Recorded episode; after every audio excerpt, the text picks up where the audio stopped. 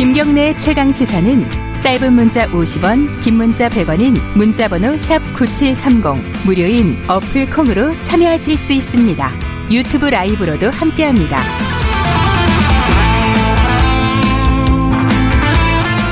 네. 2013년 전교조가 법의 노조 통보 처분을 받았는데 7년 동안 이게 소송이 진행이 됐습니다. 결국은 어제 대법원에서 법의 노조 처분은 무효다 이런 판결을 내렸습니다.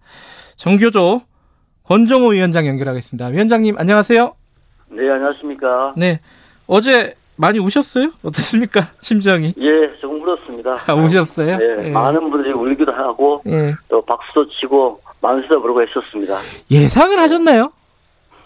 예 뭐 어, 확정적인 것은 아니었지만요. 네, 어, 작년 이 사건이 전원 합의체로 회부가 되고 네, 그리고 지난 5월 20일 날 공개 어, 변론을 하면서 네, 사실은 이제 대법원이 이, 이게 굉장히 큰 사회적 쟁점이라는 걸 인식했다는 생각이 들었었고 음, 그래서 기존의 판례를 바꿀 수 있다는 예상과 함께 기대를 하고 있었습니다. 그래서 어, 제 판결이 그렇게 새서, 새삼스러운 건 아니었습니다만 네. 그래도 정말 기뻤습니다. 이게 이제 2013년도에 아, 박근혜 예, 예. 정부에서요, 어, 예. 법의 노조 통보를 할 때, 예, 그 이유가 이제 해고자가 노조원이다, 이것 때문이었잖아요. 그죠? 네 그렇습니다. 몇 예. 명이었죠, 해고자가? 당시에 아홉 명의 정규직 활동 과정에서 발생한 해고자가 있었는데요. 네. 이 해직 교사들을 조합원으로 조합원 신분을 그대로 유지하고 있다는 이유 때문에 예, 그리고 음. 그와 같은 정규직 규약을 가지고 있다는 이유 때문에 규약 시정 명령을 했었고 네. 그, 그 규약 시정 명령을 정교조가 거부한다는 이유로 음. 이제 한 달 후에 넣어서 통보를 한 것이죠. 몇 가지 궁금한 부분이 있는데요. 당시에 뭐 네. 노동부라든가 인권이라든가 이런 데서 다 반대했잖아요. 정교조 법의 노조 처분을. 예, 근데 정부에서, 박근혜 정부에서 이걸 밀어붙인 이유가 예. 정교조가 왜 그렇게 싫었던 거죠? 전 그게 지금도 궁금해요. 왜 싫었던 거예요, 정교조가? 저, 사실 제가 물어, 물어보고 싶은 얘기긴 한데요. 사실 당시에 그 네. 어, 박근혜 정부 안에서 네. 고용노동부 장관조차도 사실은 이 행위 자체가 너무 무리한 행위다. 예, 기억이 나요. 반대를 예. 하고 있다, 반대를 했었거든요. 예. 그럼에도 불구하고 청와대의 뜻이 너무 강했고, 사실은 청와대라기보다는 대통령의 뜻이 너무 강했던 것이죠. 예.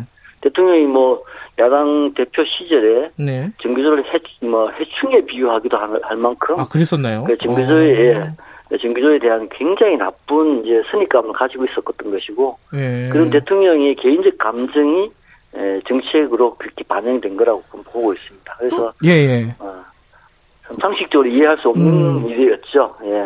근데 또 하나 궁금한 거는, 자, 이게 예. 본안 소송에서 1, 2심을 다 정교조가 졌어요. 예. 근데 3심은 지금, 어, 압도적으로, 어, 네. 12명 중에 10명의 대법관이, 어, 정교조의 손을 들어줬단 말이에요. 예, 예. 이게 왜 그런 거예요, 이거는?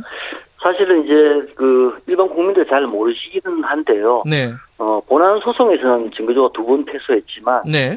그 본안 소송이 있기 전까지 정규조가 입을 그 피해를 어, 임시적으로 좀 중단해 달라는 가처분 신청이 있었습니다. 네. 이 가처분 신청에서는 세 번이나 정규조가 승소를 했었거든요. 네. 그래서 이 법리 소송 그 공방에서 굉장히 치열한 법리 공방이 오고 갔고 네. 물론 이제 어, 본안 소송에서 일일이 지금 다 패소했지만 그 과정에서 사실은 이 정규조 법의 노조화라는 문제가 네. 얼마나 비상식적이고 예. 국가의 폭력에 의한 것인지가 여론화됐다고 보여지고요. 음. 그 여론화되고 정권이 바뀌고 이런 사회적 환경이 바뀌면서 네. 최근에는 이제 이 교노조법이라든가 또는 노동조합법 이게 문제가 있다라고 지금 개정안이 지금 국회에 상정돼 있는 거 아닙니까? 네. 그럴 만큼 이제 사회적 분위기가 바뀌었고 이 사회적 분위기가 바뀐 것을 대법원이.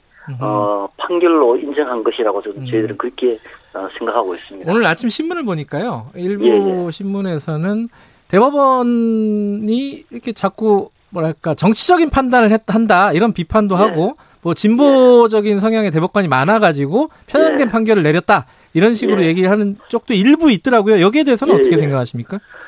사실은 그 정규조 법외노조 통보를 한 그 근거가 네, 노동조합법 시행령 구조 2항이라는 겁니다. 네, 여기 이제 어 뭐 예를 들면 이제 규약이 예를 들면 노동- 노동조합법이 요구하는 것에 어긋나거나 이렇게 할 경우에 법원노조로 통보할 수 있다 이런 조항이 이제 노동조합법 시행령이 있는데 네. 이 노동조합법 시행령 자체가 사실은 그 모법인 노동조합법에 근거가 없습니다.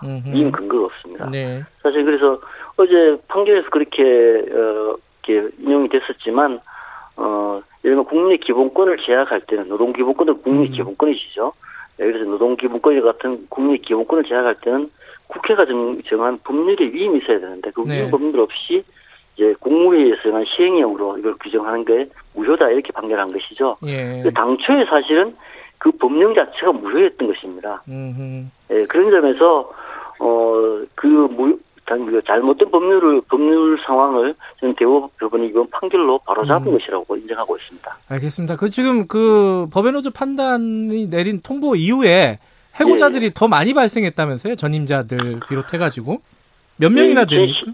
2016년에 이제 예, 법외노조 통보가 되면서 교육부가 음. 그 후속 조치를 발표했는데 후속, 후속 조치의 첫 번째가 어, 정규 당시에 정규조 전임자로 근무하고 있던 전임자들이 네. 현장으로 복귀하라는 명령이었습니다. 네. 그 명령을 거부한 34명의 전임자들이 직권면직 형태로 해고가 됐고요. 네. 그 직권면직된 해고자들이 지금 현재 4년 이상 학교로 돌아가지 못하고 여전히 이제 해직자 생활을 하고 있습니다. 음, 지금 그분들은 이제 복직하게 되는 건가요? 어떻게 되나요?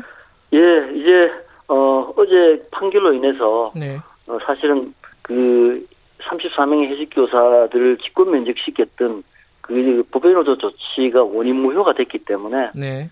이제 교육부가 빠르게 직권 면직 조치를 어, 이제 취소하는 음, 절차를 밟아갈 거라고 예상을 하고 있습니다. 알겠습니다. 그리고 어제 판결 이후에 이제 교육부가 보도자를 음, 통해서 그. 조치를 시행하겠다고 발표한 바도 있고요. 예. 네.